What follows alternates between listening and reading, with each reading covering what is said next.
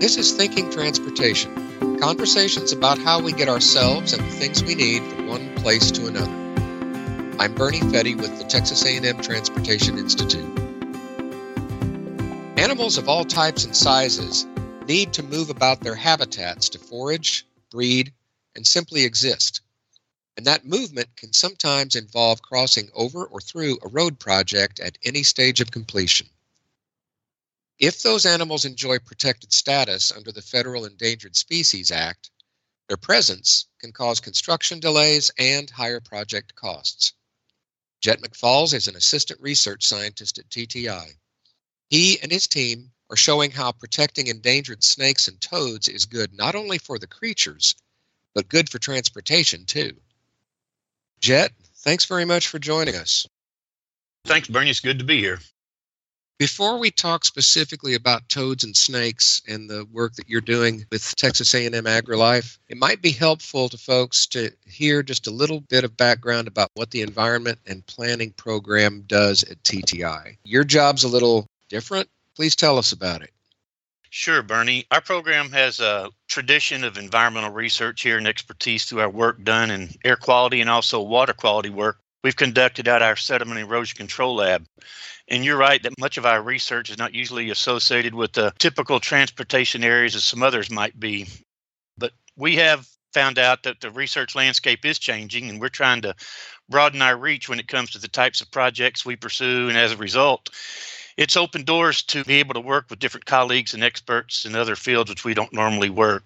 And we've also realized that everything that is part of our environment has a transportation connection to it. And that includes roadside vegetation, right? Exactly. Yes, sir. Which reminds me that we're not that far off from wildflower season again. And when folks who are driving down the roads are marveling at how nice the roadside looks, we typically don't think about how those vibrant plants and all of the other grasses along the side of the road have a very practical purpose. Basically, we need those to help the road itself stay in good condition. Isn't that right? Oh, absolutely. Uh, the TxDOT Wildflower Program is known internationally. They do such a great job, which we've all seen. Most notably, the blue bonnets and the wildflowers that come out in the spring. But yeah, that vegetation serves a bigger purpose than just the way it looks. It holds the soil in place, it treats the stormwater that runs off of the roadway and so we've done a lot of work with TxDOT on vegetation establishment, vegetation management. You're going to see an increased focus on pollinators along the roadside too as we get into more of that area. You mentioned, for instance, the stormwater runoff that comes as a result of rain, which is also something that you get to simulate, right? Oh, yes. Uh, out at our sediment erosion control lab, we have a facility out there which we started about 1990 we have artificial rainfall simulators and some test flumes that simulate swales and ditches along the highway and rain. We can simulate rainfall up various amounts, and we're able to test how vegetation works to clean the pollutants and clean the sediment out of our stormwater runoff. We're able to evaluate erosion and sediment control products. TxDOT has been charged with making sure that the stormwater runoff coming off their roadway is contained so that sediment is not discharged from the site because that sediment includes all the pollutants coming off of the roadway, such as the oils, the gas, uh, the leads from the tires, and things like that. So we're able to evaluate that, and we've been working on that for quite a while. Yeah, who would have thought that simulating rainfall was a whole lot more complicated than just grabbing a garden hose and, and spraying, right? That's true. On our test, the intensity, the application rates, the height of the rainfall, the velocity of the raindrops, all that is controlled and taken into account. And even even as I heard the size of the raindrops, you guys really get it down to a science. So if you can simulate rainfall, then simulating a habitat for endangered snakes and toads almost sounds like just another day at the office. yeah, it is. It's a little bit different one of the things that we are able to do is evaluate the performance and the effectiveness of different products and that's what we've done now with this new project. We're working with texas a&m agrilife. Yeah but let's talk a little bit more about that now. What is it that you and your team are working on with that group? Sure. Well there are some federally endangered species out there and TxDOT's required to take measures to reduce the risk of road mortality and injury of these endangered species during construction, it's very important that their construction areas are monitored make sure that these species are not killed or showing up on their construction sites. If they are, U.S. Fish and Wildlife Service is able to basically shut the job down, and that's going to create all kind of increased cost and delays in getting the construction site done. So it's really important that that's monitored. Two of the animals that we're looking at on this project specifically are the Houston toad and the Louisiana pine snake. The Houston toad is important because they help transfer nutrients between species that live on land and in the water. And the Houston toad was actually the first amphibian to be listed as federally endangered on the Endangered Species Act. So its decline is basically a result of loss of habitat.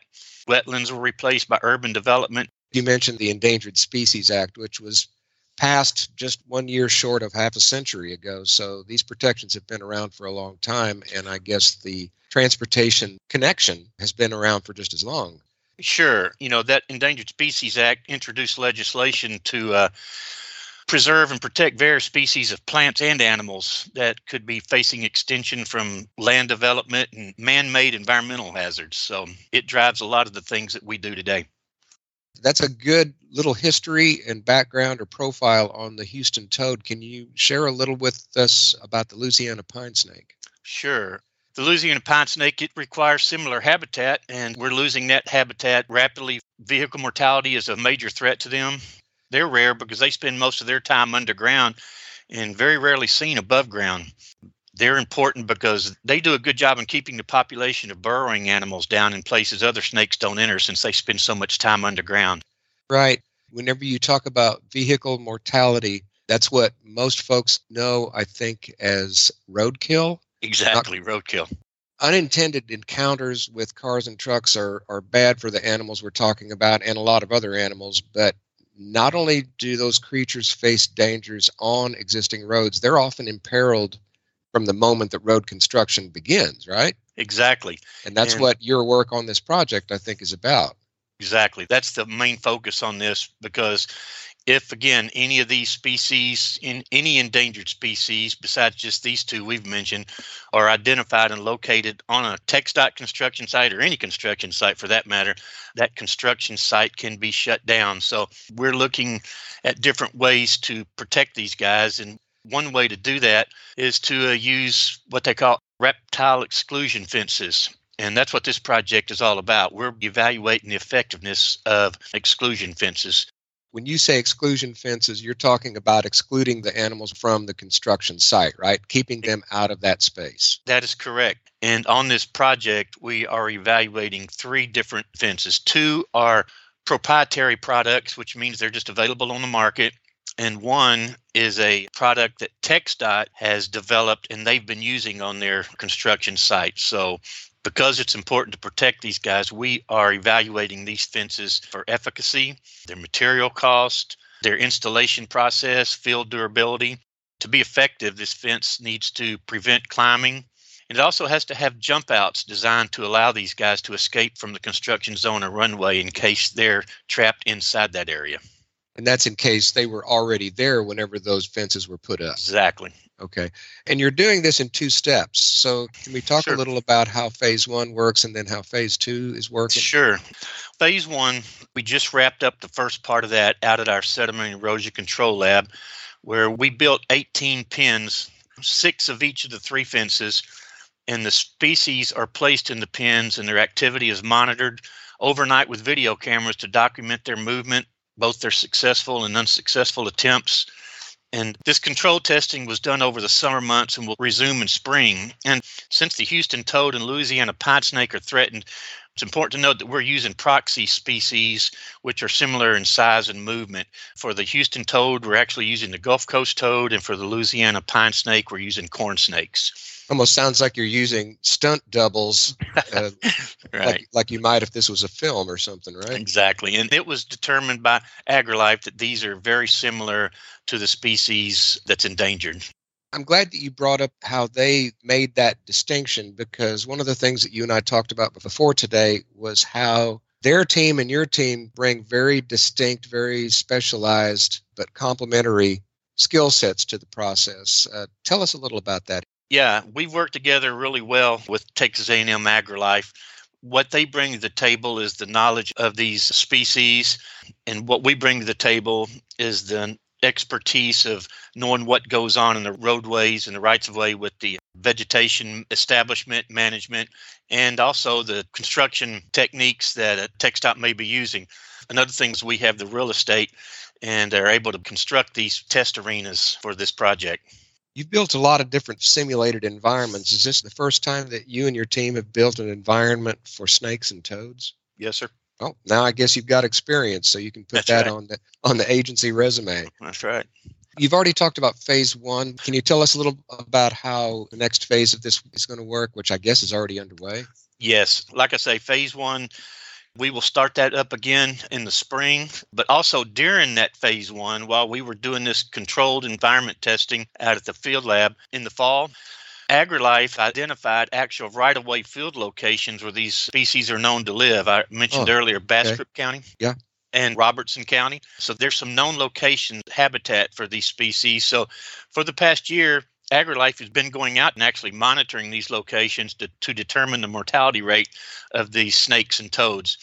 So now phase two, TTI staff is going out and installing about a mile and a half of these three different toad exclusion fences along TxDOT rights of way in Bastrop and Robertson County. So what we will do now is AgriLife will continue to monitor these sites after these fences have been erected, and hopefully they'll see a decrease in mortality rates. We are currently finishing up those final field test sites and probably just weeks away from starting phase two. After phase two, how would you describe the ideal end result for the project you're doing? The goal of this is to identify which of these fences work the best. And we're already seeing some differences, and some are working better than others in different ways. When we've done product evaluations in the past, it's identified the successful products and it's also caused the lesser performing products to develop into a better product. As you've described it, the primary reason that you're doing this work with your partners over at Texas A&M AgriLife is all about avoiding situations where road construction projects get delayed and unnecessary costs get added because of unintended circumstances related to the Endangered Species Act. That's it. Let's talk just a little bit about your colleague, Christina Chin at AgriLife, Right. because she has that ecological background and knowing about how these species keep nature in proper balance. Oh yes, Christina's a postdoc researcher at Texas A&M, and she's been managing the project from the College of AgriLife side. Her expertise is in toads and reptiles, and so her knowledge is invaluable to our research team. And if I understand right, some of her work is specific to what we and she describe as wildlife roadway interactions or roadkill. Exactly. Okay, so building this habitat is a little bit new for your team, but roadway research related to wildlife is not something that's new. Can you tell us a little bit about the work that you've done with the pelicans and the ocelots, et cetera? Sure. Dr. Andrew Birt led a study here to determine why there was such a large number of wildlife vehicle interactions down in South Texas, specifically the brown pelican. It was a phenomenon that was pretty unusual. There was a situation where these large pelicans were having trouble when the weather was a certain condition that they could not fly over a certain roadway. Of course, this created safety issues for drivers and other traffic hazards. We've done some other work with wildlife crossings, specifically ocelots in South Texas. We've tried to reduce wildlife vehicle interactions and tried to look for ways wildlife can cross under and over roadways. We've also done some work and currently doing some work again with Texas A&M AgriLife on monarch butterflies and other pollinators. Uh, we've worked to identify methods to try to increase pollinator habitat along TxDOT rights of way. That sounds like a episode all by itself. To be honest with you, all the stuff we've talked about, the monarch thing is going to grow really fast. Y'all will be hearing a lot more about that. I mean, that's fixing to be big. That's coming down way at the top. And why is that? Can you help Just us the- understand that real briefly? you know, the monarch is very important to our food chain. I mean, if we didn't have those guys, I mean, Bernie, you could do a whole thing on the importance of monarchs, but there's been a, a major decline in their habitat, just like those other species. And so, uh, I don't know if you're familiar with the monarch migration that goes from Mexico up to Canada and back every year, and it follows what's called the Monarch Highway, which follows Interstate 35 straight up north and back down south through the United States. We've identified some travel funnels which they collect in and travel in. That journey is really an amazing journey. But what we're trying to do is look at ways since TxDOT has so much right of way it's a great opportunity to use those rights of way to create pollinator habitat to help them make that journey. And therein lies the transportation connection. Exactly. I don't have all the details right now, but there's a federal mandate from back when Obama was president that all state DOTs will get busy on identifying ways to improve. Uh, I keep saying monarch, but it's all pollinator habitat on their rights of way. What is it that helps you stay motivated? Helps you keep showing up to work every day? Interesting variety of projects that we're able to work on, the people I get to work with. It's just been a great ride. Jett McFalls, Assistant Research Scientist at TTI, and now Snake and Toad Habitat Specialist. I think that would fit on a business card, wouldn't it, Jett? I'm thinking about it right now. Okay. Fascinating work that you're doing. Thanks again for telling us about it. Thanks for allowing us to do this. The needs of the traveling public and those of the animal kingdom do not always align with each other, but that doesn't mean the two populations can't coexist in a healthy way. With a little extra focus and the right tools, road builders can help to ensure that animal habitats retain the natural balance they need to thrive. And when creatures in question are protected under the Federal Endangered Species Act, that approach is good not only for the creatures, it's good for keeping road projects on schedule too. Thanks for listening. We hope you'll join us for our next episode when we visit with Alice Grossman, leader of TTI's Clean Transportation Collaborative, which aspires to support a transition to low emission transportation systems. Thinking Transportation is a production of the Texas A&M Transportation Institute, a member of the Texas A&M University System. The show is edited and produced by Chris Pourteau. I'm your writer and host, Bernie Fette. Thanks again for listening. We'll see you next time.